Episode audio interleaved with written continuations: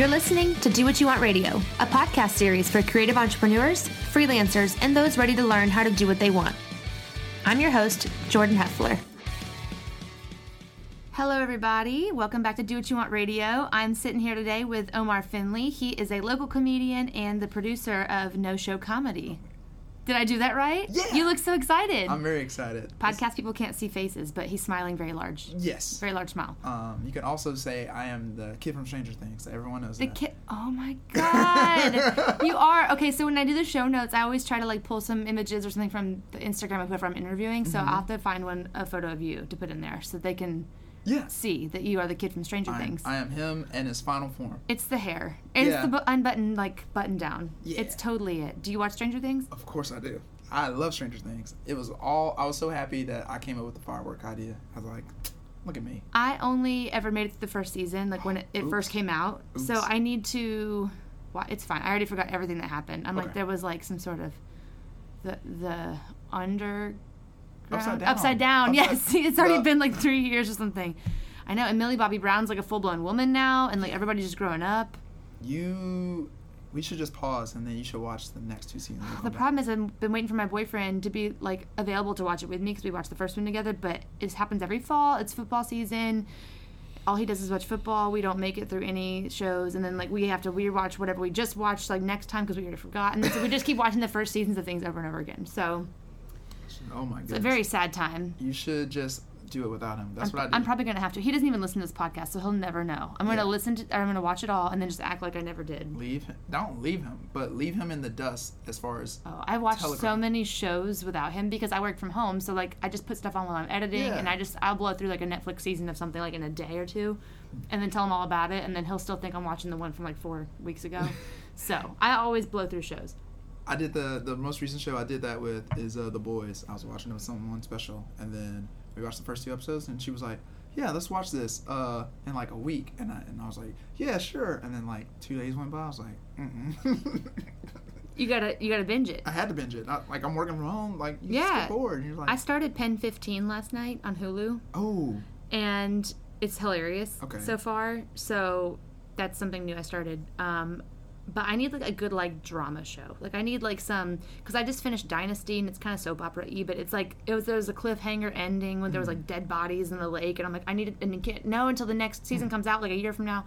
So I need like another kind of drama like soapy, not soapy, but like I like the dramatically everyone's sleeping with each other and they've all been married to each other and there's like secret babies, secret wives. I'm like I need to know.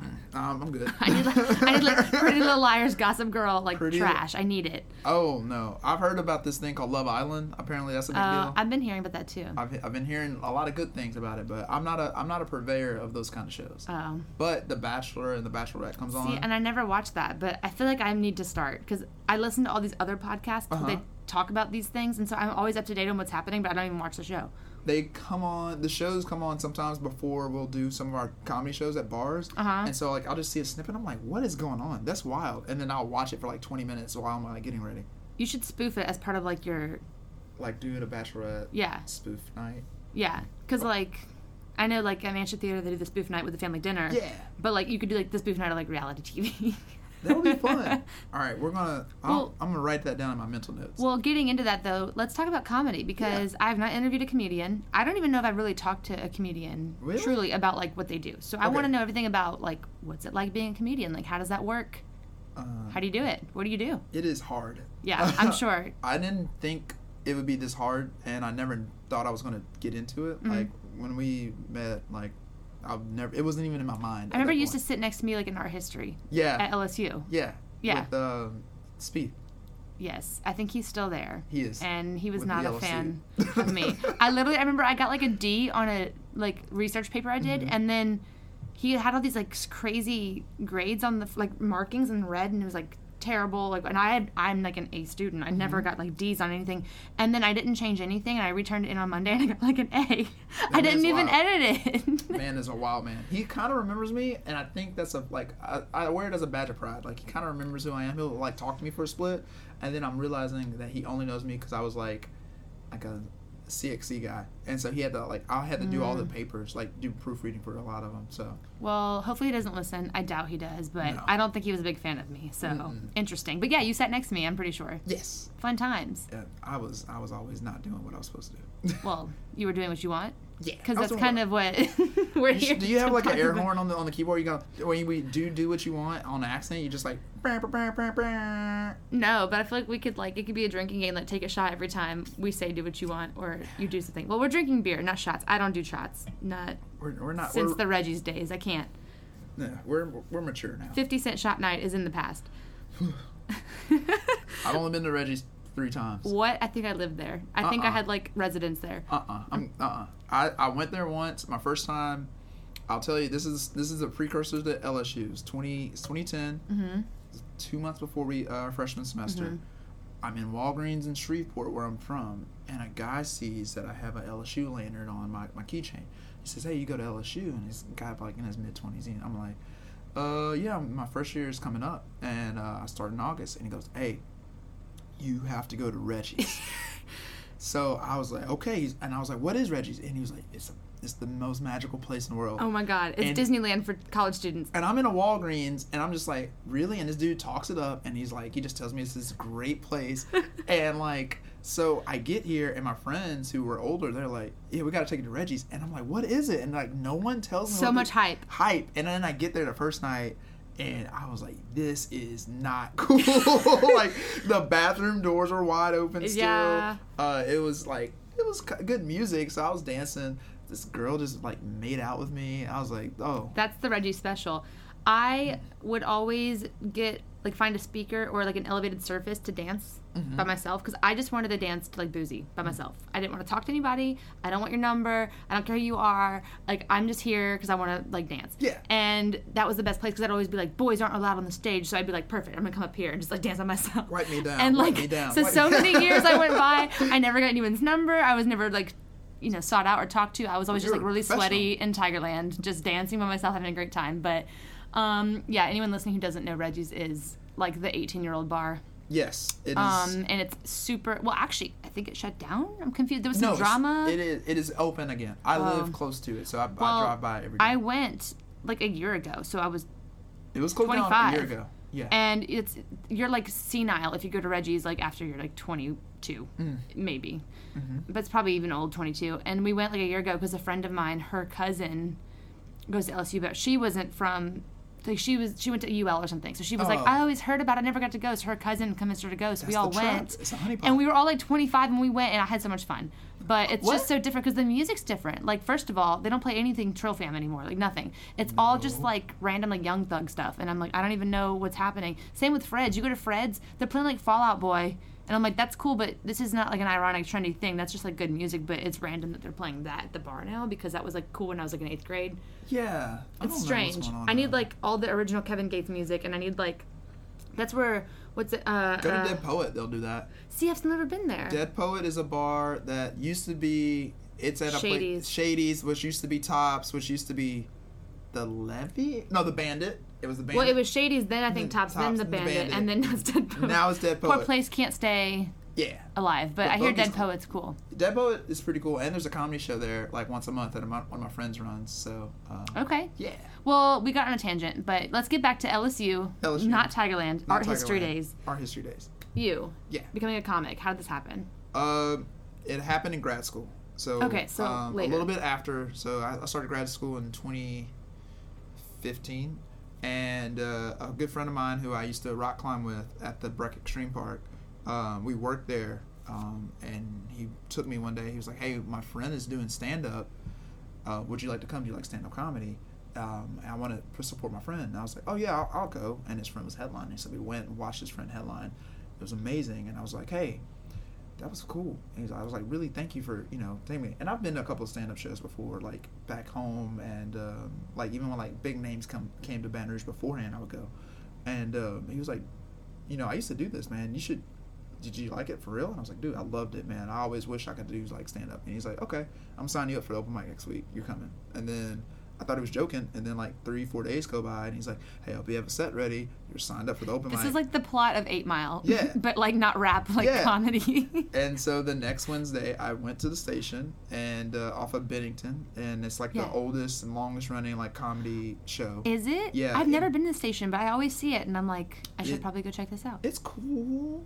Your voice wavered a little bit there. um, I need to drink a little bit. Wait, let me let me pause the podcast. Hold on. Well, all I will say is every time I drive by, there's no one there, so I don't know if it's like a late night. It's place. more of a late night thing, and it's like it's a weird crowd. Like not old people, not young people. It's just like a mix of you'll you'll get Mm. everything. But uh, they have the longest running stand up show there, and it's every Wednesday. It's called Delete Comedy. So I ended up going uh, with Nam, and then I loved it. And then I literally that Wednesday was my first time, and they, that was the only show. And I did not stop or take a break. I would go every Wednesday for like I think seven months before like something happened. I couldn't go for one week Wow. and then by that point i was just i was fully full dive into it and then like nine months later we started no show nam and i and uh, that's why it's called no show it's nam and omar show comedy I never realized that. well, he, Well, I still I suck. Like I still haven't been to one. Like I'm friends with you on Facebook, and you're always inviting me. I got to do it. I just haven't been. But honestly, I don't know if I've ever. besides on like this like lame cruise I went on last year, Mm. I hate cruises. That's a whole other podcast.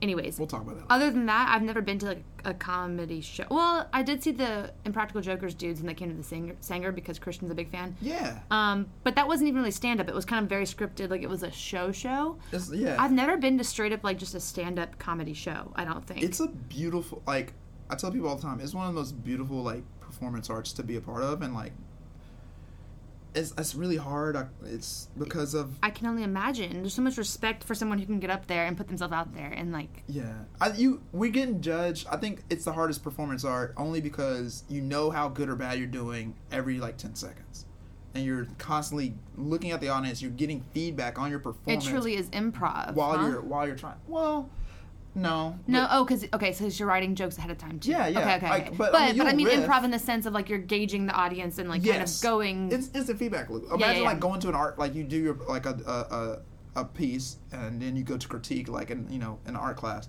And then you're getting all that feedback, and you're like, "Well, damn! I wish I was getting this while I was working." And that's like, Right. sometimes like you can tweak your set while you're going and you're like oh they're not liking that jokes about like my family maybe i should do more broad stuff and like Mm. it's weird like uh i'll tell you this happened on monday i was at a river room meeting with someone just Mm-hmm. randomly um and a guy heard the guy was like, "Hey, yeah," he was introducing me to his friends, and a random guy was at the bar, and then random guy heard me getting introduced. He's like, "This is Omar. He's a stand-up comic," and this random guy was like, "I don't believe you," and I was like, "Nah, dude, I." You can look me up. I, I'm, I'm on Spotify. Like, yada, blah, blah, no show comedy, yeah, yeah, yeah. And he's like, prove it. And I was like, nah, man, I don't, I don't work for free. That's kind of ballsy. yeah, it's like I don't work for free, and we're like sitting outside on the sidewalk, and the guy pulls out a hundred dollar bill, and he's like, "I will pay you for fifteen minutes of stand up comedy right here, right now." And I don't know if you ever seen just someone pull out a hundred dollar bills and t- tell you do something really quickly you know you can do. I took the hundred dollar bills and I immediately did a fifteen minute set. Oh my god. Yeah, That part of that's like inspiring, but also kind of like it's weird as hell. condescending a little bit for him to be like, "I'm gonna pay you right now." Like I don't believe. Like it's kind of like pretentious at the same time. It is pretentious. But the fact that you were able to be like, "Okay, fine." Yeah. And, Well- and I did it. And then afterwards, he like pulled his phone, and it was like exactly 15 minutes. And he was like, "I'm just surprised you even had a set." Uh, he said, "quote Your jokes were sometimes upper middle class black, but like it was funny, dog." And I was like, "Okay." That, I guess it's interesting because like when I think of like comedy, because I don't know about the medium, I'm not like well versed in like who good comics are. I don't know Me. the yeah. well, I just don't know. Like so in my mind, I think comedy. I think like Eddie Murphy or something, and Yeah. so but because it's like I only know like the super well like Robin Williams or Yeah. whatever, and so I imagine like if you see someone on the street. To be a comic, I'd be like, oh, you must be like wearing like funny stuff or crazy stuff, or like you must be like crazy and like outgoing. But that's not true, and I know that now. But like, it's interesting because like from his point of view, just being like, I don't believe you. I guess that is kind of how it goes. Because like, Yeah. how do you know someone? Because people don't know that I'm a photographer, and then like you know they're like, well, that you know I, I am a photographer. I have a camera, and I'm like, Yeah. no, but really, I'm a photographer. Like Yeah. I don't carry it around with me all the time. Yeah, but like I don't like- shouldn't have to prove it to you that I know what I'm doing. Exactly, and that's the weird thing about it is like you get asked uh, like all the time, like tell me a joke, tell me a joke, and then mm, nine times out of ten when you say, "Man, I'm this is not the time or place for this, and like you're not gonna pay me to do what I do, and I get paid to do this, and they're they're gonna like back off. And he was like, no, no, no, here you go, I want to see it, and then I did a That's so set, interesting. and then he paid me again. I wonder if that guy's listening. Who is this guy? Uh, he follows me on Instagram because Okay. we became friends. His name is Zuri. So Zuri, if you're listening, thank you again because uh, I had bills to pay and you helped me out. Um, Interesting. He was trying to hit on some girls, and so he tried to buy them drinks, and they were like not a fan. And he was like, "What if I bought you drinks and entertainment?" And then Oh he my gave me another forty dollars, and I did another ten minute set on the sidewalk to four people. Man, things are really going down at the River Room. You Yeah. should just perform there. Do you ever Yeah. perform there? No, Well, they obviously need to hire you because you're like doing business on their grounds. yeah. Hey, River Room, I will do uh, Monday entertainment. Um, contact me at No Show Comedy or at Omar Finley on all the social media. Thank there you. you go. Um, he told me later he was unemployed, but I was like, I'm not giving you your money back. Uh, No, there's a no return policy yeah, on there's a no return. service I based can't, business. I can't take my jokes back from the ether. You know what I'm saying? right. Like, that was Oh, weird. That's so interesting. Well, That's a day in the life of a stand-up comic. so do you find yourself in conversations with everyone all the time feeling like you have to be like quote unquote funny? Only if they know I'm a stand-up. Sometimes. So like, if they ask me and then they start asking me those questions, and you know it goes the route that I normally know, where it's just like, I'm not gonna do this. Like, it's not the time or place, and you're not gonna pay me. Then there's like, they're like, oh well, you're the comic, and then you start hearing condescending stuff like, hey man, you should you can you can use that for your bit. And it's like, come on, dude, I don't need your stupid joke about your mom. Like, This is so similar mom. to photography. exactly. People come up to me and be like, if you need like, you know, I can model for your portfolio. If like, you need photos for your portfolio, and I'm like, one, no, who are you? Yeah. I'll pick my own models. Two, my portfolio's been done since like 20, you know, 12. Like, I, I don't I'm good. like, not to sound like pretentious, but really, like, you're getting more out of this than I am. Like, Exactly. what? What? Like, no. So it's so similar. It's like the same it's thing. weird like and i don't think people really i think it, there's a, a shift in like the paradigm where like because of like netflix and all these new streaming services that are like producing a ton of comedy one because it's just like a cheap way to pr- you can cheaply produce it it's not an expensive Mm-hmm. It's thing just one. Per- it's just a filming of one person at one of their shows. exactly um they already so- are footing the bill for all the set.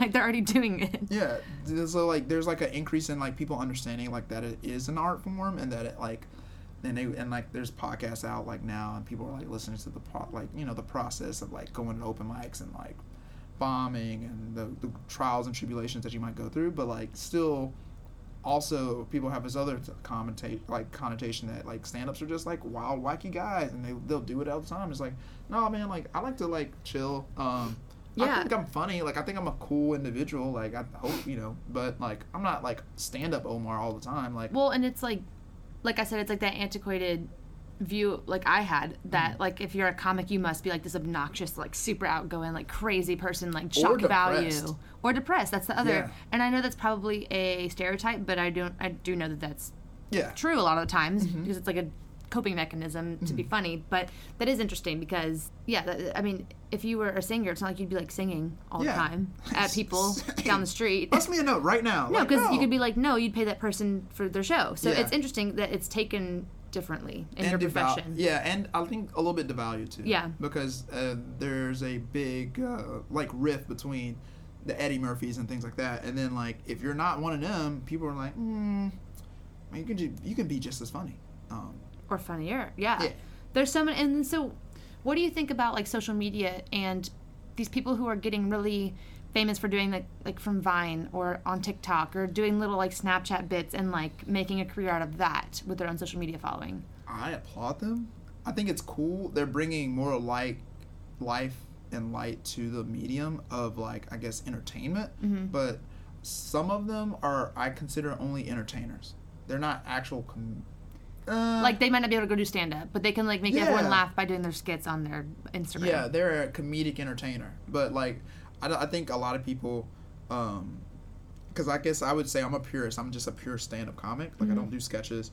I have some stuff written down for like pilots and stuff, but like I really just want to be in the lane of stand-up comic and like comedic actor. That's where I want to like transition and pivot. But like everyone lumps these guys that you see on Facebook and Instagram and Vine and TikTok and comics in the same thing, and it's like uh, there was that one guy. Uh, it, it was pretty big famous. He was like at Just for Laughs last year, and then like he's like pretty big on Vine or Is whatever. that the Trevor Wallace guy with the white claw stuff? no, not him. Not him.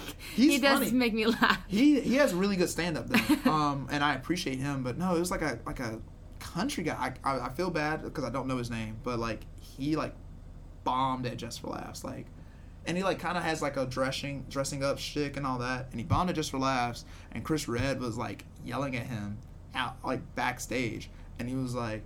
Real comics write jokes, and I tweeted at Chris Redd, and I thought that was hilarious. Um, but like, later on he still goes and packs out casinos and casinos because he has that following because Yeah. nowadays like i think it's, they are looking at like if you're profitable on social media hey Mhm. this guy has millions of views and yeah he can go do a show a one-man show and do stand-up as his persona of whatever it is i can't remember He'll be on that Carnival cruise. That and exactly yeah. you know what those carnival cruise comics get it's like 1200 to be there for a week Huh? Is that good or bad in the comedy realm? hey that's steady yeah, You but you gotta be on a boat. And I was sick, and I was only on the boat for like three days. I could never. I know a girl who was a dancer Mm-hmm. on cruise ships full time, and now she's a Pelicans dancer. But I mean, she would be like gone for like six months at a time. Yeah. And I was like, "How do you do it?" She's like, "You just get used to it. You're seasick for like the first thirty days, and then you just."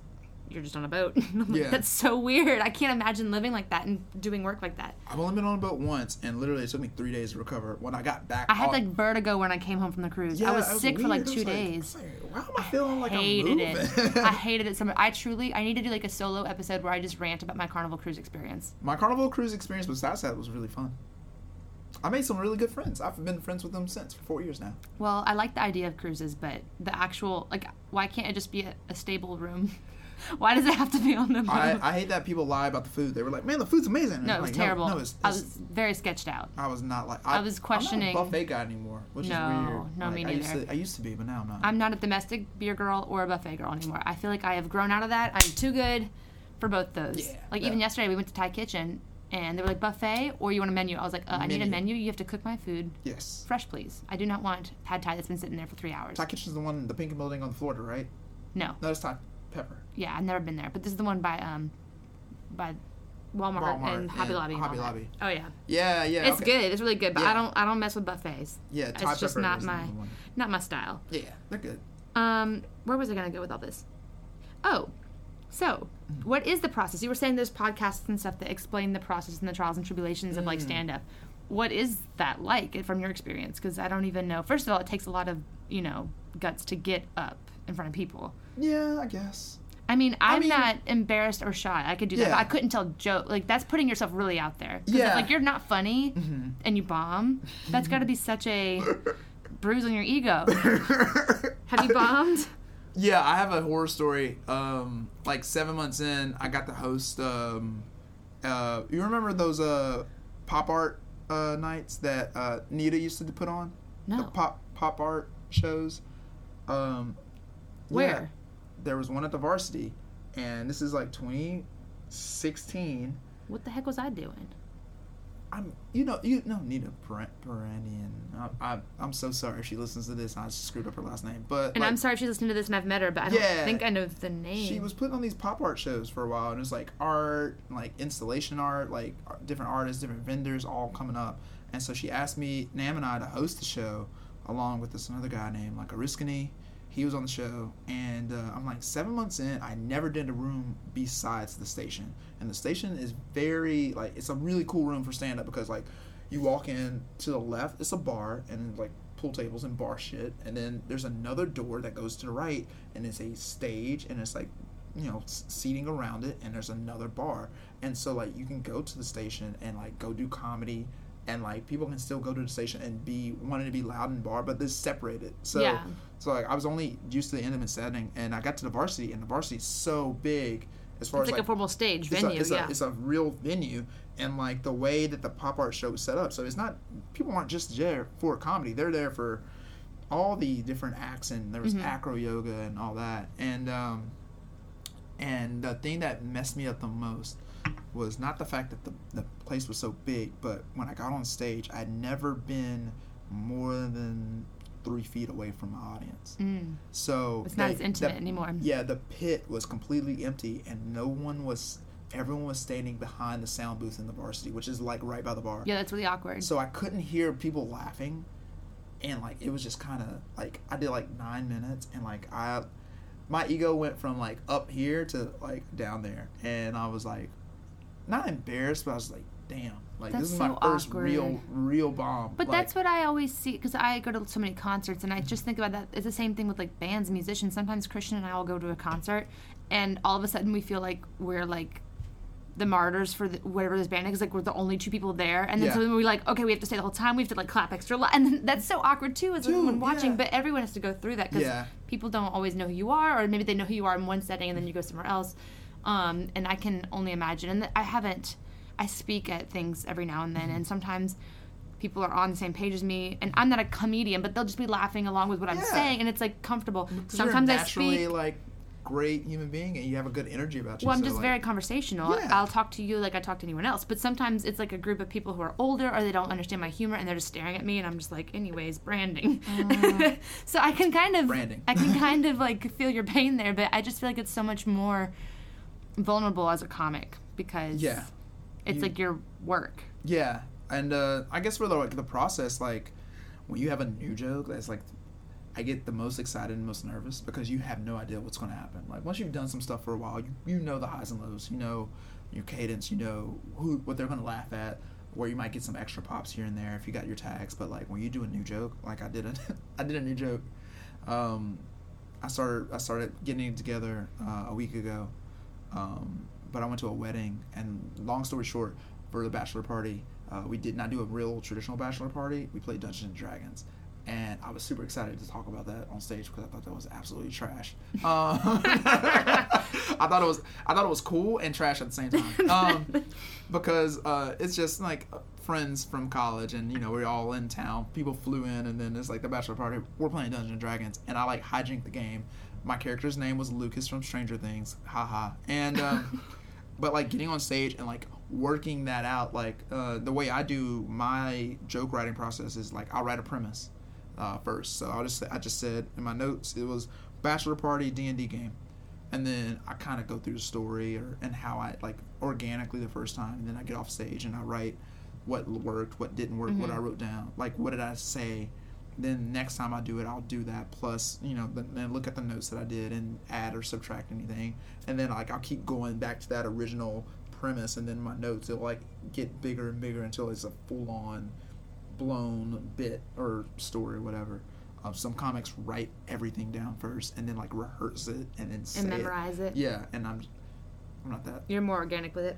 Yeah, I'm I'm a storyteller. Uh, Yeah. I don't do like one-liners and stuff that much, and I also kind of like improving. I took improv at LSU Mhm. uh, for elective actually, and uh, so like I kind of like having that element to my like act, I guess, quote unquote. But yeah, making it up as you go. yeah, it's just extremely personal though. Like, and that's something I never understood until like I got into it. Like, it's just like really hard to explain, but like you start doing these things and people and like telling, like reaching deep, and like I'll talk about talk about you know relationships. I'll talk about being afraid of stuff. I talk about you know my appearance. I talk about my family. I talk about whatever that I think is worth talking about. And then like sometimes if it doesn't go well, you're like, oh man, this is not.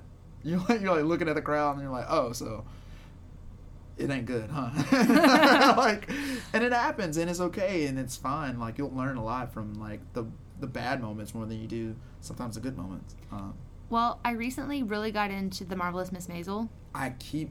I need to watch it. It's so good, and like I don't want to just be like, "Oh, you're a comic, like you're gonna like this because it's about a comedian," but like really, it's a it's a good show, Mhm. and I like I said didn't know anything about you know comedians or the process or anything, but that show really kind of goes into the life of you know not making any money and having a tour and especially she's like a woman and it's in the 60s and so she's not really respected and she's jewish and so but the moral of the story is like she makes so many jokes about her family and her family doesn't know she's doing this and then there's like this one point it's not really a spoiler but like her dad's in the audience type Yeah. thing. Do you ever have those situations where you're telling a joke about like something or someone personal and like the people are there? Like is it offensive? Is that weird to you or to Um, them?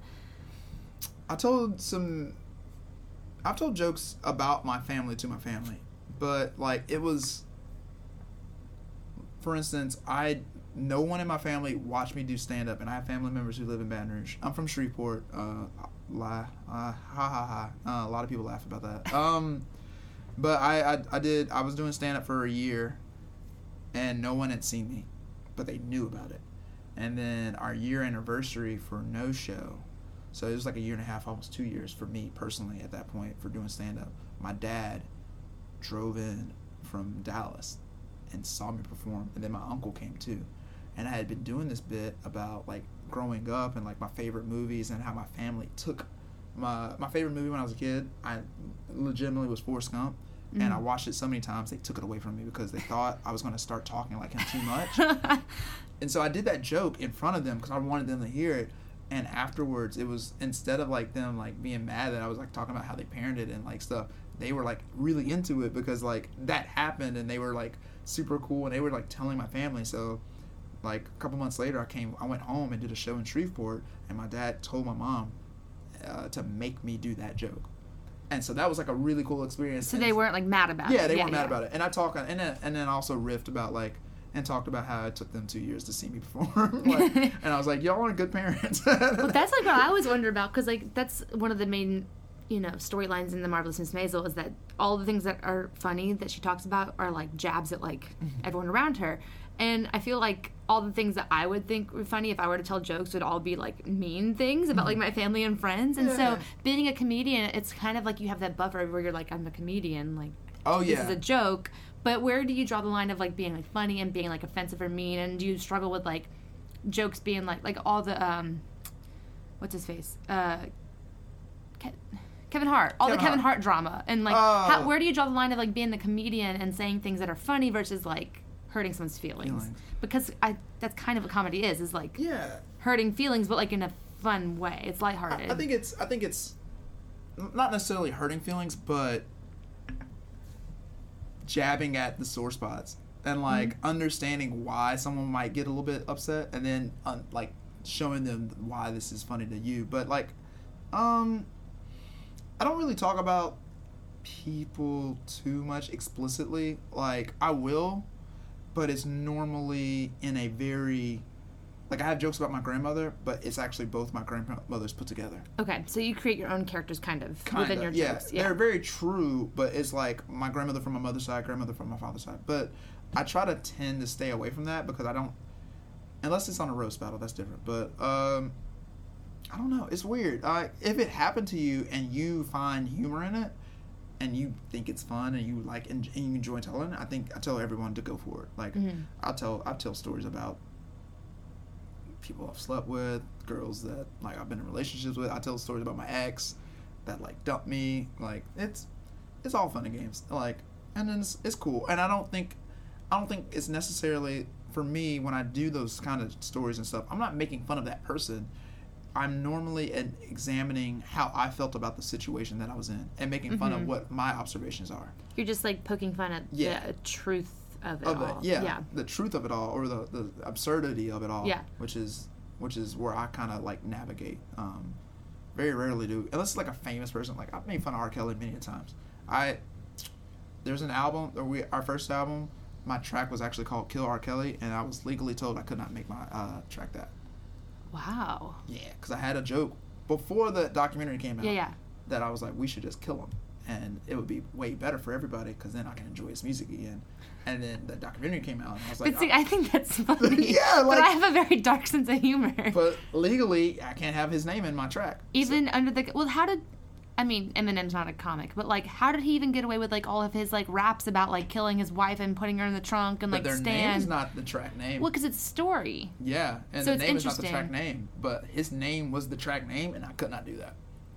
Interesting. I never think about the legal side of comedy. I yeah, I never thought about it either until they were like, "Hey, you can't do this," and yeah, I was like, "He's a bad person, though. We should just, you know, get him out." So of here. where does comedy lie within the freedom of speech like clause of whatever? I mean, like if you were talking about like I don't know, like I was just telling Omar before we started, I just went and had the Popeyes chicken sandwich. If you were to do a bit about Popeyes chicken mm-hmm. sandwiches Yeah. and you like published it in your track or whatever, mm-hmm. are there any like legal is there like slander? Like how does that work? it's slander, but I think it's just like you can't legally have like for for the R. Kelly thing. It was more of a legal thing for I could not have another artist as a track name or inside of my track name. But I can talk about them all the hell I want because that is freedom of speech.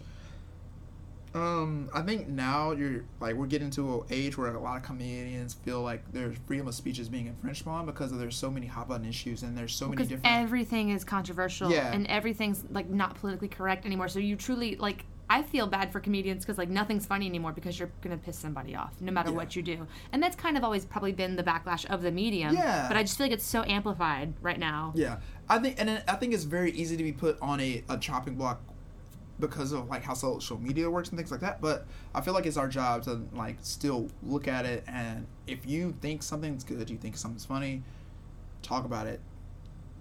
Is okay. They they say that's not. If it's funny, it's funny. That's the rule Mhm. for everybody, and I think that's the rule for me. Um, the R. Kelly thing. I thought it was very funny. You thought it was funny.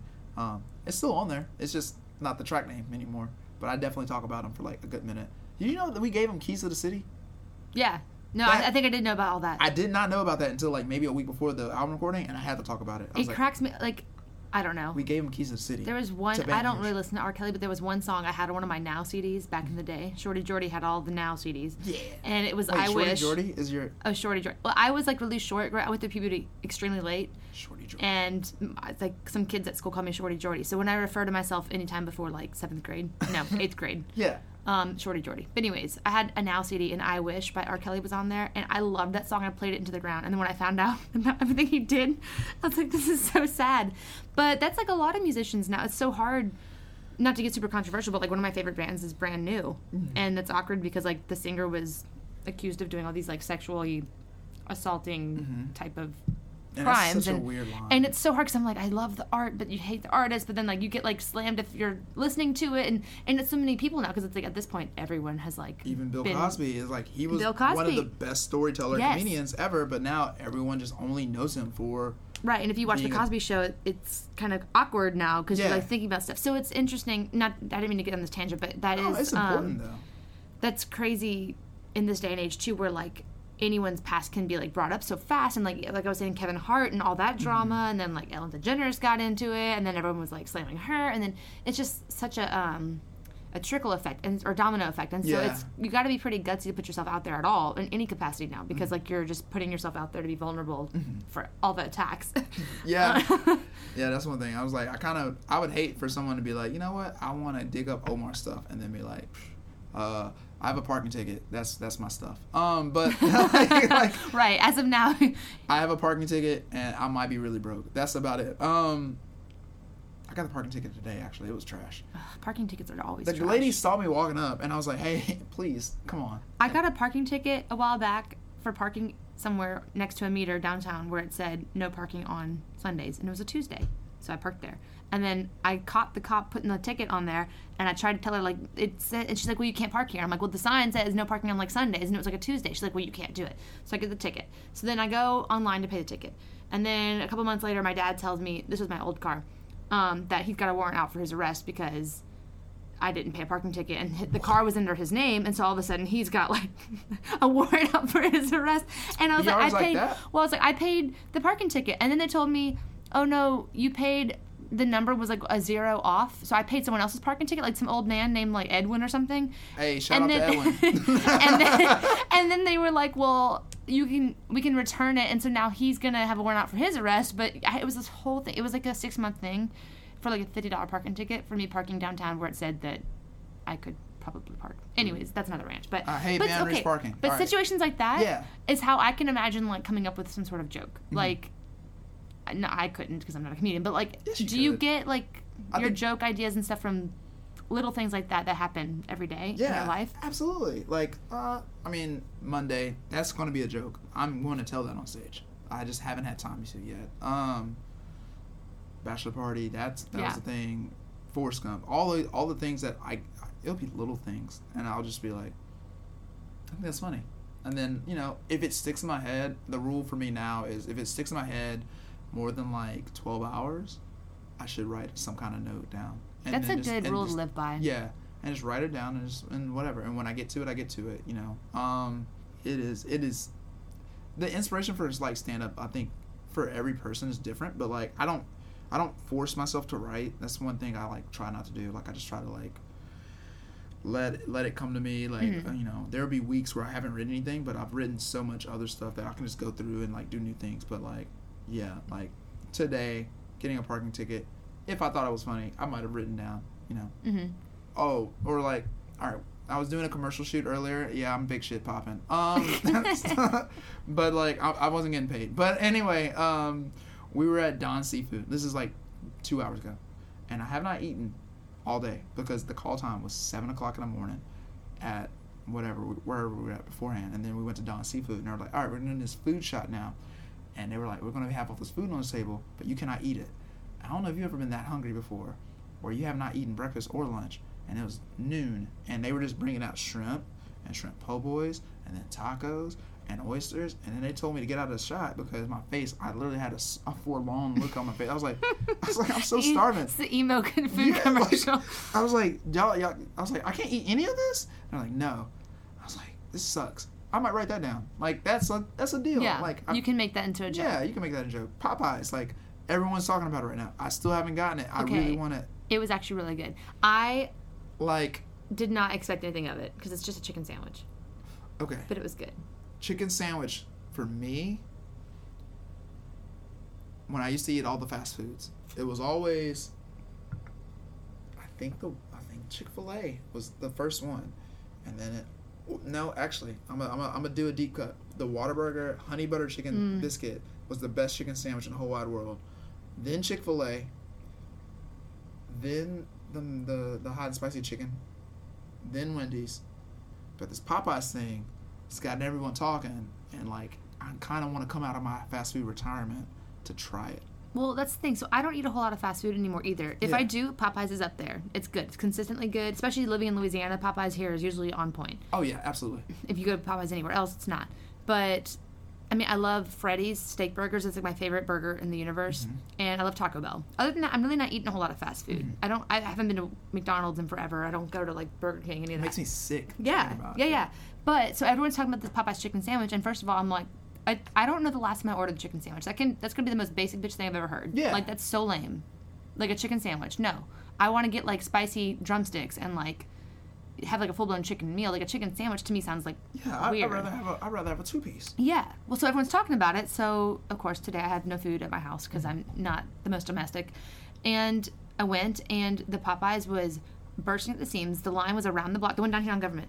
And Is that bad? it was the line. I walked in, and there was like 10 people in front of me. And as soon as I walked in, like 10 more people came. It was like uh, the line was going back down the bathroom hall. It was very poppin'. And then someone had messaged me and said, like, oh, they ran out yesterday. You better hurry. So I'm like, oh my God, this is like an It's like epidemic. And so I got the chicken thing and I ate it in my car and I put it in my Instagram stories and all that because everyone's like so invested in this. And it was the first bite. I was like, this is just a, a chicken on some bread. Like it's good, but That's I don't understand. But I got into it and they got like a spicy mayonnaise with like some pickles on there. It was very good. I rate it a 10 out of 10. But Ten out of ten. I will say I've I never go to Chick Fil A. I Chick Fil A is like to me very overrated. I feel like it's bland. Very overrated. Not interested. They're always closed. I feel like every time I go, there's like seven thousand people there. Chick Fil A is like the Hollister of. cl- of it's like of- the middle American like basic party. It's like I go in there and Mm-hmm. like everyone in there is just like so lame. And so It I hate freaks me out how, how nice they are. I'm like, Yes, you're lying. You're, yes. you're working in fast food. Yes. But there is a really nice guy at the mall who's always giving me like mints and like he's always like coming to like wipe down your table. He works at Chick Fil A. Anyways, He's probably hitting on I well he's very old. I don't know. Uh, it's kind of sad. And then, but I just don't understand Chick Fil A. So, but now I feel like I have to go try a Chick Fil A chicken sandwich, or else my interview, or not interview, re- review of the Popeyes sandwich is like one sided. Not that I'm like a, a chicken sandwich reviewer here, but Mm. I feel like I've become one. yeah. Anyways, it's very good. You should try it, but maybe wait for it to die down. I doubt they're going to take it off the menu because it's created such a stir. Like I think it's going to be there for a while. It's very funny to see all the things on Twitter. I've been having yes, a great. I need to follow you on Twitter. I don't know if I follow you. I bet you'd be funny because you're a comedian, huh? My Twitter is kind of weird. Like I just started getting into Twitter maybe like a year ago. Um, I only like I was doing the whole I'm not really gonna be on social media thing anymore. And then I started doing stand up. I was like, I gotta promote everything. Yeah, it's free So, marketing. Yeah, but uh, yeah, I, I put a thing about Popeyes on Twitter the other day because there was this. Uh, I don't know if you've ever seen this movie, Undercover Brother. But uh, it's Eddie Mhm. Griffin. It's like 2001. It's maybe my dad's favorite movie. but like, it's like the premise is there's a black spy organization uh, called the Brotherhood, and then they're trying to take down the man, which is like white people. Yeah. And then the man takes like their equivalent of Obama and like brainwashes him to instead of like running for president, imagine if Obama made his own chicken joint. what? But the man, the man was trying. The man used the chicken to like control the minds of the black population to vote for their guy. The sense like the Illuminati, and it could be happening. Yeah, it could and- actually be happening right and now. And so I like tweeted that this chicken sandwich is like the undercover brother chicken the dilemma, and like Dave Yeah. Chappelle's in it, and he's my favorite, and it's Dave Chappelle, Eddie Griffin, Dave Chappelle. Um, God damn, there's so many good people in it. I'll have to link that movie in the show notes yeah, because I have not heard brother. of it. You undercover brother But brother. I'm also really bad with movies. Like I don't know anything. it's so corny, but it's so funny. Like Corny is good. it's I I'm I'm my cheeks hurt just thinking about it right now. But like that's I'll t- I tweet about that. I just tweet about random stuff. Um Well, who are some of your favorite people to follow on Twitter that are funny? my oh my god, this sounds stupid. My little brother. Really? yeah. Is he a comic too? no. He's just naturally a comic. my brother, uh, one of my, I'm the oldest of like six. My brother's, Oh, nine- wow. yeah, my the oldest one of my youngest younger brothers is 19, and he's just wilding. And if he if he hears this, uh, I'm gonna snitch on you one day. I just haven't decided when, cause he just curses and it, but he'll like, going back to the Popeyes thing. He was like, they retweeted this thing, and he was like, sometimes it be your own people, and it was a Chick Fil A worker in Popeyes. and then my brother retweeted it, and he was like, "I went to work with that guy," and I was like, "What? That's funny to me." like, like I literally, most of my tweets are actually just DMs, and it's me DMing my friends here, tweets that my brother tweeted. you should make. Remember text from last night? Yeah, I remember You should that. make like a page and it's like tweets from my brother or something. Tweets? and like just screenshot all of them and like, make it a meme account. Yeah, it's sometimes sometimes he- he'll be like he'll curse and I'm like I'm telling dad like that's, but yeah no he's my favorite. Um, all right this is gonna be bad that and then I like watching like school fights. Like- like kids in the schoolyard, like like punching, like the really trashy ones, or like the Like like the- the, rich kids doing it. Oh, All of it-. All of it. You don't have a special niche. No, it's like thirty second fights. I watch it and it's like sometimes it's like brutal, but like it's just very satisfying to see somebody getting like a little three piece combo, hot and spicy, and then and they're on the ground.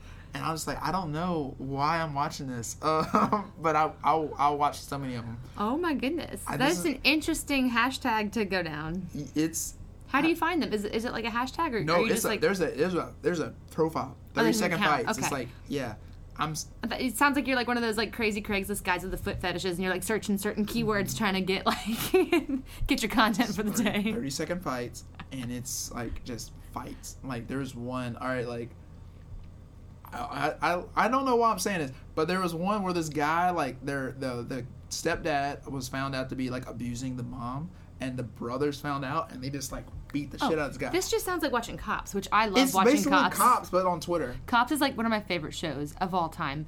I don't know why, because I don't really particularly like agree with a lot of things that the cops Yeah. are doing, Yeah. but the show. it's very entertaining Oh my goodness! Like all the meth heads, and like sometimes they're on the roof and they're like looking for cheese, and the cops like, "You need to get down here," and then they're like, "This is another day in Wasakachi County or whatever," and then it like goes to commercial, and then like it's over. And I'm like, Oh, what did I Blast from just the see? past. I've been talking about this lately.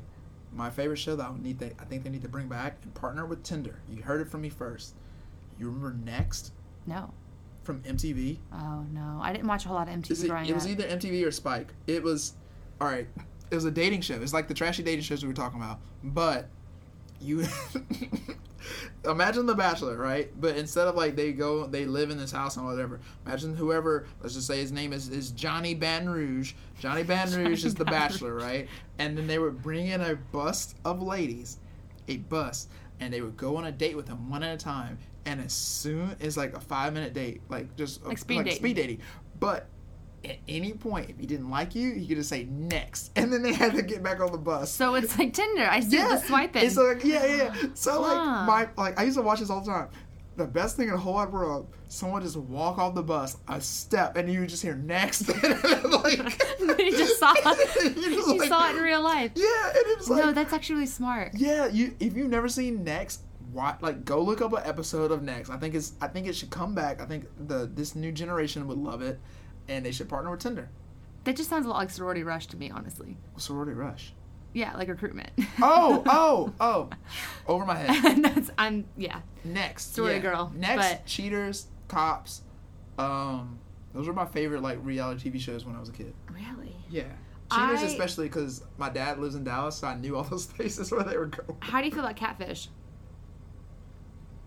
I never watched the episode, but I mean, Really? Yeah. It's it's like a train wreck. It's one of those things where you just watch it and you're like, first of all, why is everyone on this show so unfortunate looking? like, that's so, so mean, but like it's just like I don't know. Every episode is just like, what is happening? And then just the whole like it'll be like, oh, I was pretending to be a 40 year old man, but I'm an 18 year old woman. Just like crazy stuff, and I'm oh, like, oh no. Mm-mm. oh, man. But I mean, I used to make like fake MySpace profiles with my friends, but we weren't like trying to date people. no. It's like we used to like you know prank call people and like send them pizzas and stuff too. Like it's just. I've had, I've had run-ins with that. Like when I was a kid, I was dumb. Um, so yeah, that would trigger me probably. triggered. Yeah, AIM. You remember AIM? Oh yes, I had muffins a, are yummy with uh, a Z. Super F Omar because I was a big Rick James fan when I was in like fourth grade. So it stood for Super Freak Omar. and I had a um, AIM girlfriend, and my mom found out, and my mom put me on punishment. And telling the story now is literally it sounds so stupid, but the I thought she was real because because they said she was the girl from the "Wake Me Up When September's Ends" music video from Green Day. So now I hate Green Day, and I can't listen to that song. Oh my goodness. Yeah, Well, that sounds And- like remember chat roulette. Yeah, I love chat So roulette. chat roulette was like super sketchy, and we would go on like FBLA like school trips. So it'd be like, ooh, we're going to like the bat because I'm from the Lake Charles area. We'd be like, Yeah. we're going to the Baton Rouge Mall. Like I'm gonna get some Abercrombie flip flops, twenty bucks. We don't have an Abercrombie in Lake Wait, Charles. y'all went to the Baton Rouge Mall as your school trip too? oh yeah, That's like what we have to do in Shreveport. Oh, it Eighth was grade like trip, the turn and- up. and- We're like, we're gonna eat at what Cheesecake Bistro. We're gonna go to Abercrombie. they have a wet seal, and it's twice the size of the one in Lake Charles. and Oh so we'd be at the God. Baton Rouge Mall, like stunting. Yeah. And then where was I going with this? Oh, so we'd be like staying at like the embassy suites or something for the conference. Yeah. And so all the friends, we'd all get together and we'd have like someone's laptop and we'd get on chat roulette. Mm-hmm. And for all you youngins who might not know what chat roulette was, it was like it was like a we- a webcam app where like you would get on it and it was like um like a shuffle feature. You'd push like the button Mm-hmm. and it would randomly pair you like with someone else on their webcam. My youth is coming and through right now. sometimes like I had a really great conversation with this one guy. He was like from Belgium, I think, and he was the guitarist of some metal band. And I'm still friends with him on Facebook, and he's like in a pretty decent sized band, I think. But other times you'd get like old men doing things on the computer and so that's why it was like scary to do because you'd be like I didn't sign up for this. Well, once I we ended up with the Jonas Brothers and it was like them on the computer talking. We thought it was so cool and so real and then we found out it was like a scam. Somebody had like hacked it to be like a video feed that it was like from a Jonas Brothers on their webcam thing, and they were like doing it on chat roulette with people. We thought we were so cool. We were like, we are just talking to the Jonas Brothers. We're at the Embassy Suites. Like this is so amazing, and it wasn't even real. But I have a chat roulette thing. I used to do in high school, senior year of high school. I had my laptop and we would let us do it. I would sit in the front of the class, and the way the chairs were set up, like everyone could see your desk. I would have chat roulette going while the while the class was going on. And that's cool. And I would just talk to people. Do you remember? Was it not Bored Panda, but it was like something Panda, I think, and it was like one of those one of those websites where it had the shuffle feature where you click it and it just like puts you on some random website. Yeah, Do you know what I'm talking about? Maybe it wasn't Panda. It was a. I think it is Bored Panda. It was something, yeah. And I found so many cool websites of like art, like artists and musicians, whatever. Just because like it'd be like uh, you just click a button and it just like gives you this random website to check out. And I'm like, do people still do stuff like that? Because I feel like the internet was way cooler. I 20. I think the golden age was like 2010, 2010, 2011. Like everything, everyone was like kind of skeptical but still open. I made I made good friends off of Tumblr that I talked Oh to. yeah, I was, Like- I was like Tumblr famous like when I was 15, and then I deleted the account, and then now I have like this lame Tumblr, and I never get on it. I don't my my rip to spread the tomfoolery. Um, it's alive, but I think like you can't look it up anymore. I think it's like de it's not deactivated, but it's like Well, unpublic. Tumblr just got acquired by Verizon the other day, apparently. Oh wow. because Verizon was acquired by someone else. I think I could be. Don't Ugh. quote me on all this, but either way, Tumblr's going down. I think the only people like keeping it alive are all like the hardcore Taylor Swift fans because she's very active on Tumblr. But I used to. Donald Go Glover used to be hard really on active on Tumblr. Tumblr. And that's why I followed it because I got into like a lot of cool music because he would post on his Tumblr like Yeah, what I'm listening Tumblr to. and MySpace were the golden places for music. I know so many bands and songs because it was like someone else's profile song or because I saw it reblogged on Tumblr, Mm-hmm. Yep. and then it just the internet exploded. Ex- What happened? I don't know. It's like if you would have told me in like 2008 that Facebook would still be a thing, I said you're dumb. I can't wait for the next MySpace Well, to come out. I just remember when I first got Facebook, I was like, "So what? I can't change the color? Like, why is it blue? Like, I want it to be not my, blue." my first status on Facebook is uh, how do I tell if people are online? Because it, didn't- it didn't even have the instant chat feature yet. My favorite thing ever is to I'm gonna pull it up now is to look my memories. It'll be like in 2009 I said this because you remember when the status was like, Omar is blank, and so you'd fill in the blank. Mm-hmm. yeah. And so now when you look at the statuses, it'd be like reading a book, and I'm like, that's not a status, but that's what it used to be like. oh my god. Because the way it would prompt you, and now it's like, what are your thoughts? Let's see what are on my how long have you been on Facebook? Since 2009, because I had MySpace Oof. like Oof. 07, 08, Oof. 09, and then Facebook was when I started. I am 2006. Ooh, look at you! How though? Because the I thought it was only for I'm a college very students. cool. I'm a very cool individual. I get in where I fit in. Um, fit in. you can look at my Facebook. I don't like some of the pictures. Oh wait, not- 2008. So I was before 2009. I have one from there. yeah. See, I uh, yeah, like my friends. Their their uh, their brothers and sisters were, were in college, and so they just got us all in. It was weird, but like yeah, like my Facebook, I have pictures who are like that are unlisted, but I can see them, but no one else can. They're just it's just young young young me, and I like look at them sometimes and I cry. I'm like, this is, I said, I don't like time. This is not. No, fun. I yeah, I keep having like midlife crisis moments. It's like I guess quarter life crisis Quarter life, probably. yeah. But like just living so close to LSU and like even the other day I went to like Izzo's and all the oh. girls were coming in and they had just finished like doing their sorority whatever and they're all sitting there just like laughing and talking and I was just like I'm so depressed it's so sad because like I don't have friends like that anymore and it's, It's just like different. it used to be so easy just like we're all gonna go to Izzo's real quick bye and now I'm like I have no friends I don't do anything All my best friends moved out. Yeah, They're- same. Like I'm like, damn, I'm still in Baton Rouge. Like, not Baton Rouge is cool. I'm not gonna lie. I like Baton Rouge, but like, but we're the only ones left yeah, it's like, damn. Like, you look around, you're like, god damn it. I I gotta put the team on my back. I don't like this. I Um, just feel sad because it's like it wasn't that long. It, I've It- officially been out of school longer than I was in school, and that's what creeped me out Ooh. because it's that time stretch of like the last what five years have felt fast, but that just made the four before that like even faster. Yeah. But then it also felt like a lifetime because like college, it feels like this whole other like parallel life I had. Yeah. But it was only four years, and knowing how fast the past five have gone, I'm like that's so weird that it felt like it was longer, but it fuck. Oops. that's okay. You can Uh, say words. I'm sorry, Jordan's mom. Um, I told her I was gonna apologize if I if I dropped one of those. Um, I was uh, going as undergrad and then going back for grad, and then now I've been out of grad as long as I've been in it. So like, cause I graduated in December 2016. mm-hmm. It's like it's just weird. Like I'll I'll drive through campus because I still live by it, or I still have and I still have friends who are on campus, but like. Mhm. It's just this is different. Like you said, it's like a parallel life, and you you'll talk about it, and Like you're I feel like I've had like six lifetimes since then. Like I've been six different people since then. Yeah, yeah. Like- like, when I graduated, I was like, oh, I'm going to be doing, you know, movies and art and stuff. And now I'm like, I do freelance and I do stand up and I produce a whole bunch of live events. It part of me like has to remind myself like how much I have accomplished because I'll sit back and feel sorry for myself that I'm not like at a place I want to be. Mm. But then I'm like, oh, I'm only 26. Like, yeah. well, actually, as of this podcast date that's going to get released, it'll have been a day after my birthday. So I turned 27 on September 2nd. This is coming out on the 3rd. Happy so I'll be 27. belated birthday. Yeah, it's it's a weird time warp with the podcast stuff because I'm like Are you recording. doing, are you doing something for your birthday? Can we just Probably not. it? I mean, my birthday is always on like the first LSU home game weekend. September. It's on August 31st. It's Labor Day weekend, so I'm shooting that game and I'll be tailgating. That's probably going to be like my birthday celebration. Alright. And then I'm going to be doing an arts market the September 1st, but this will have come out after that. But I'm just Uh, working on my birthday as usual. Hit me up. You got to do labor on Labor Day, right? Yeah. I gotta work something. No, no. The next weekend I'll be in Austin. Never mind. Well, but that's that's what I'm saying. Like, it's just we just keep getting older, and it's so like it's supposed to be exciting, but it's not.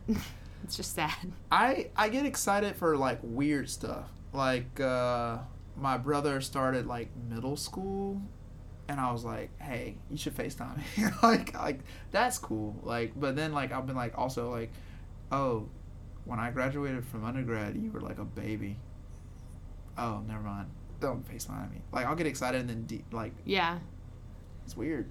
It's weird. I don't know. It, it is weird living close to campus and like going to tailgate. And I do a lot of senior portraits on campus, and I mm-hmm. just do a lot of work with LSU and or the area in general. And it's so weird because it's like I don't feel like I'm any older than the people, but then you see them like talk for like five seconds, and I'm like, I don't even know what you just said. Yeah. And like your humor is different, and it's just a completely different generation. And we're not that much older, but it's just it's a parallel life for sure, and it's very strange. So I feel like there's not that strong of a community for people our age in Baton Rouge. It's getting better, but like we're in a very mm-hmm. strange age group where like everyone here is like established, rich in the mm-hmm. country club, has kids, all their kids go to U High, Yeah. they're rich. Or there's like, you know, Tigerland, LSU, Yeah. whatever. There's nothing in between. Young it's- professional. Yeah.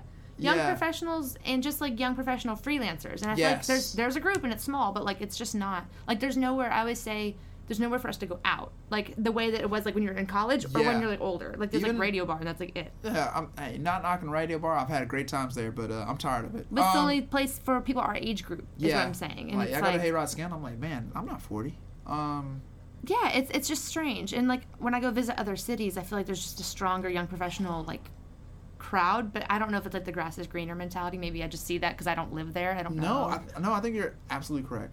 Like when I go to Dallas and I'm hanging out, like I, you go to Deep Ellum, you're just like, oh wow. You go to Sixth Street in Austin, you're like, oh, you're just you just meeting tons of people your age. You're like, yeah, oh, and oh, you're cool, same cool. situation. Like we were just in Atlanta, and we went to like this bar, and it was everyone like our age, and then we st- we made friends with people. We all like ended up hanging out, and we don't even know anyone there.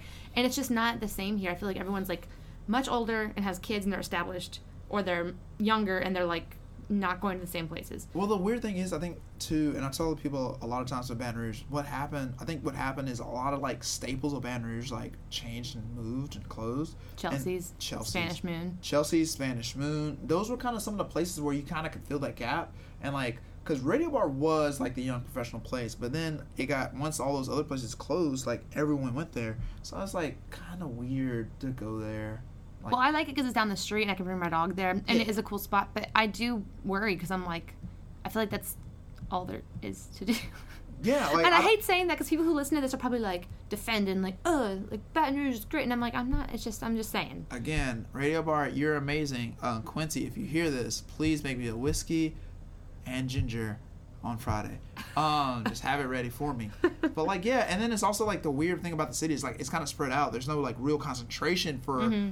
Places like for us to go out. Like, um, I used to go to Bin 77 on Fridays because they have live music, but it's like again, it's like 30s and up. Like it's not Mhm. that many young people. Or Olive or Twist is the same thing. So it's Yeah. like we don't have our own like designated place for young Yeah. professionals or, or young freelancers. Yeah, it is. It is out. getting better around here, but that's what I'm saying. Like I run into you all these places and stuff, but even still, like I couldn't tell you. Like I don't hang out with anybody. I don't really do anything. It's. Yeah. I mean, I am very much like working in the Baton Rouge area a lot, so I see people all the time at Yeah. events I'm working. But as far as like just gonna go chill or hang somewhere, it's. I feel like it's lacking, and so it's getting better, but I don't know. I'm excited for the the beer garden. I think the beer garden might be. Yeah, what's it called? Mid City Beer Garden? Is that just what it's called? It looks like it's getting. I saw um, some posts that it's opening soon. I just It's like opening beer. soon. Yeah, I, I and it's like apparently like whatever. It's supposed to be just like nice, good beers, and it's like right up the street from Radio Bar. So if you want cheap stuff, cheap beers, you go to Radio. And I think their their plan is to like if you want like nicer imports and stuff, Oh. go there. Speaking of cheap beers, Yeah. So last night, as of this recording, was Wednesday, and I've been to Rotolo's lots of times, but that new Craft and Crust Rotolo's they opened, Yeah. I'd only been there like once. Yeah. Well, Wednesdays it's still the old five dollar calzone night like they always had, Yes. but all the pints are half off. Yes. Literally, I got like a voodoo for three dollars, and I was like, "What have I been doing on Wednesdays?" And I, I played mean- bingo. You played bingo? I played bingo, and I had a three dollar beer. Oh my goodness! Incredible. On Wednesdays? Yeah. What time? Uh, eight. Oh, I'll, I'll do. it. I'll skip an open mic for that. That's that's and it's right by Maybe you house. can do an open mic at Rotolo's instead of Uh, bingo. Well, I might. I have a I have a showcase at Mid Tap. Have you been to Mid Tap yet? No, that's the new place that opened by Rouse's, huh? Yeah, it's the new place open at our houses, but it's like self serve. So ima- Interesting. imagine a bar where you don't have a bartender.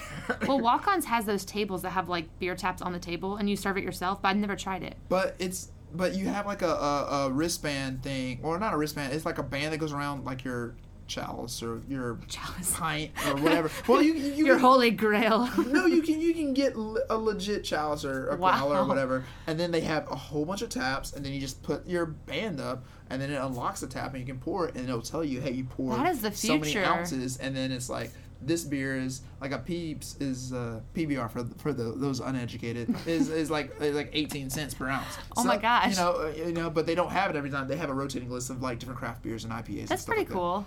Um, so we do a show there every other week. It's a showcase on Tuesdays. Um, it's called Tap In Comedy because whatever. Um, Yeah. Well, sorry we got kind of off the comedy subject. We've No, just been chatting, cool. chatting. But where where are all the places that you're doing stand up? Like where can people like come to see you in Uh, Baton Rouge? Yeah, for no show comedy, what everything I produce, uh, our main flagship showcase is actually right up the street at uh, the Guru, which is Yeah. uh, in the circa 1857 like complex. Uh, we do that usually on the third or fourth Monday every month. Um, we have our open mics. We have two open mics that we run right now uh, weekly. Uh, one is called Third Show. We're not good with names. Um, that's at Cadillac Cafe off of Blue Bonnet uh, every Tuesday. Starts around 8:30. Uh, then we have another show called Another Show at City Bar. Again, we're not good at names.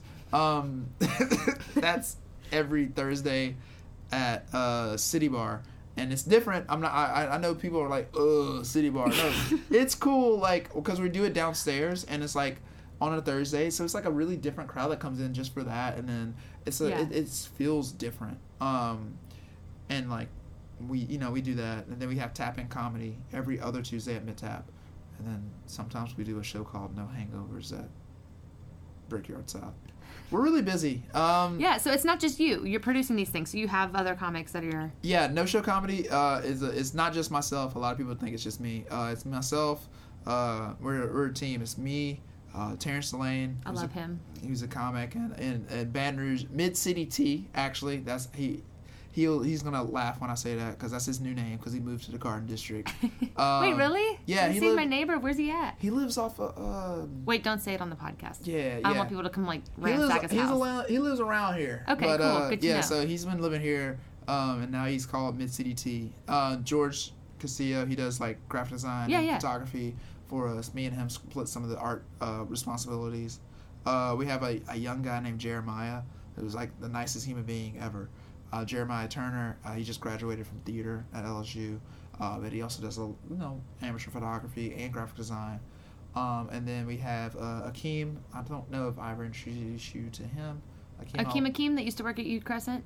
Yeah. Yeah. So uh, he used to be in art history with us too. I Yeah. think at some point. Yeah. No, he never. No? No, no. I met. Oh, I knew him from maybe student government. You met you met you know him from student government, but he- yeah, I, I met him in improv. That's the weird thing Interesting. about. I didn't yeah. realize he was part of all that. Yes, so he's I like our him um, like outside partnership consultant and a marketing consultant. So he does like some of our marketing plans. He like looks at kind of what we're doing, kind of helps us, especially with copy and stuff. And then now that we're doing these um, pop ups, so we do pop ups out of side of uh, Baton Rouge now. So Mm-hmm. we went to New York in June.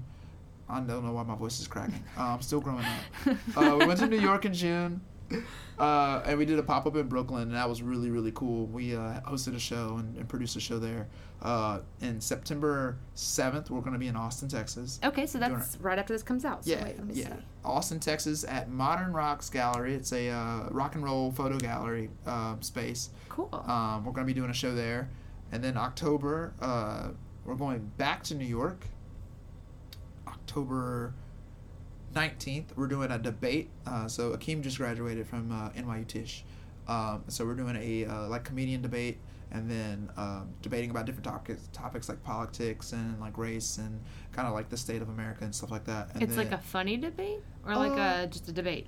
it's talking about like kind of some of the questions like we were talking about like freedom of speech and like how that affects us and then like in relationships and some of those topics. Okay, so And it's a little more of a serious. yeah, it's actually really serious. But Yeah. then afterwards, we're doing the pop up, and we're gonna have all the people on the debate do sets and like talk about their like actually do their their, their uh, act. And then November, I think we go to Chicago. Wow, so you're like really doing this everywhere. Yeah, and then December we're going to um, December 9th through the twelfth. We're gonna be in LA.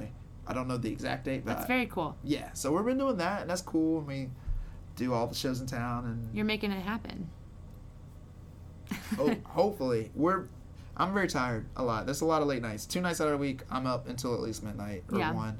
Um, but it's really fun. Like I love it. I love all the Baton Rouge comedy people. There's so much talent in town that like people have no idea about. Yeah. And then like, just trying to get it like exposure and like, we do really well for no show because I think one of the things that we're good at is like everyone kind of knows kind of like either production or like how to do design or photography so we kind of like produce and Mhm. produce media and we're kind of breaking into a little bit more of just like producing events for people instead of like just doing comedy um, so that's kind of how we're hopefully getting a little bit more traction and gaining putting eyes on Rouge comedy but we have some of the funniest people I've ever met in my entire Well, it's life. just really funny that once again I suck that I haven't been because I literally know everyone on your Yeah. team. Like now that you've truly, because I didn't realize all those people were all part of the same yeah yeah uh, organization, We're and I'm like, well, I know everybody, so I should probably come to a show. you should come Yeah. I will I will I will give Keep you a- sending me Facebook invites. I just never check my Facebook notifications anymore I because will I will message you I a will bunch of you random email. stuff. Okay, I'll send you an email and be like, hey, I think you should come to this show. It'll please do, please yeah, do. we've had cool people. Um, last Sunday we had uh, Dan St. Germain. He's uh, from HBO, Comedy Central. Oh, wow. At the Guru. Yeah, that was cool. We did a brunch show. It was the first time we ever did that. We had mimosas on deck. I was getting really litty. Mimosas on deck. Yes. Sign me up. Yeah. Um, but we're like sponsored by Abita too, so like sometimes Very they'll- cool. they'll I'm bring us- drinking a purple haze right now, Abita. Why don't you sponsor me? Uh, hey, Abita, Skip. If Skip, my man Skip, who's the Abita rep, hears this, Send me I- some strawberries. Yeah, no, I can, I can get, I can, I can help that. Um, but yeah, so that we'll have free cool. Abita at some of our shows, and, Very cool. and all of our open mics have a Abita special while we run them. So if you go there, you get like at a city bar, it's two dollar fifty Abitas while we're doing the show. Yeah, That's cheaper than a PBR, like radio. Two dollar and fifty Abitas every Thursday at City Bar. I just want to put that in the microphone. Amazing. Yeah. Well, hopefully everyone that I mean, most people that listen to this podcast live in Baton Rouge and surrounding areas. I can see that from my handy dandy stats. Yeah. But if you're not from Baton Rouge and you can't take part in all this, just keep up with Omar because Yeah. maybe he's coming to your city soon with his people. Yeah, It's very I'll- possible. I'm I'm touring myself, so that's Yeah. it's fun. It's uh it's cool to hit the road and like do stand up in other cities, but um, don't be afraid to message me, even if you're like trying to get into stand up or you want to Yeah. ask me questions. Like I get a lot of that and like some of the stuff like how do you start and all of that, or you know just come to open mics and it's so fun and it's like a it's a really nice community. We're we're a close knit, especially in Baton Rouge. Like it's not that many people who do stand up comedy, Right. so we all like stick together and we like sometimes we'll hang out and have game nights and we'll go out and drink and or. Uh, we all went to go see Avengers Endgame together, and that was the funnest thing in the whole world. like, um, uh, mm, I did. I, I was supposed to buy everybody's ticket, but then someone. It was like a miscommunication. So I said I bought his ticket, but apparently I bought someone else's ticket and not his. So he had to sit in my lap the entire Endgame. Y'all are truly comedians. Yeah, it was amazing. I mean, that doesn't casually happen to anybody else. yeah, I, yeah, we love each other. Well, where can everyone find you and No Show and keep up with everything that's happening? Uh, if you want to find No Show, we are at No Show Comedy on Facebook. Well, it's the No Show Comedy on Facebook. Don't get don't get me started on that. And then someone won't give us No Show Comedy, but they haven't done anything. I, I hate them. I used to be at Jordan.Heffler because I had like a random relative that was at Jordan Heffler and I had to keep waiting. And then one day he changed it, so I snatched it. but yeah, I know this. this yeah, I want to fight that person. Uh, but it's the No Show Comedy at Facebook, uh, No Show Comedy, Instagram, Twitter. Uh, we have our own website. Uh, check us out there. We have, you know, mo- we keep up the calendar and everything. If you want to find me, uh, it's at Omar Finley on all social media platforms. Uh, but the O is a zero because there is apparently another Omar Finley out there. I don't know what kind of people name their child's conflicting culture names, but I, I don't like that person either. Um, Well, just get more famous and then you can contact Instagram and be like, I need the handle. Well, I mean, zero Omar, zero Omar Finley is pretty cool. Like it's it's, the, cool. it's the number zero. It looks cool. I think it's easy. Um, but yeah, follow me on those and like I'll, I post on uh, and I have a website too, omarfinley.com. I try Okay. to post on my like when I'm where I'm at and stuff. I'm gonna be updating. I'm gonna be in Dallas next month. I'm gonna be in Austin next month, and then all the New York stuff and stuff like that. So yeah, Cool. Well, I'm going to link all these things in the show notes, and you can find the show notes in the description of this episode, the links and all that. So I'm pumped. Thanks Yeah. for coming on the show. thank you for having me. Hey, y'all, thanks so much for listening to Do What You Want Radio. As always, you can find all the tools and links that are referenced in this week's episode at dowhatyouwantradio.com in the show notes. If listening to this podcast has brought you any value at all, please take a moment to go subscribe, rate, and review Do What You Want Radio so that I can continue to reach creatives just like you and me. Doing this podcast is a lot of fun, but it takes a lot of work as well, and I do it all by myself. So I really appreciate those of you who keep listening week after week. You've already dedicated a lot of your time to listening to my voice, talking too fast probably. But if you're not tired of me yet, you can keep up with me, my photography work, and the creative services, products, and workshops I offer at jordanheffler.com and at Jordan Heffler on Instagram. If you want to be hardcore informed, subscribe to my weekly newsletter to get a free branding worksheet, as well as weekly tips and promotional offers for my digital products and merchandise, like Lightroom presets, Instagram overlays, t shirts, hats, and everything else you didn't know you needed. You can sign up at jordanheffler.com slash subscribe. Thanks again for tuning in to Do What You Want Radio. I just want to let you know that you're probably doing a great job, and you probably deserve a beer. So go get one. See you next week.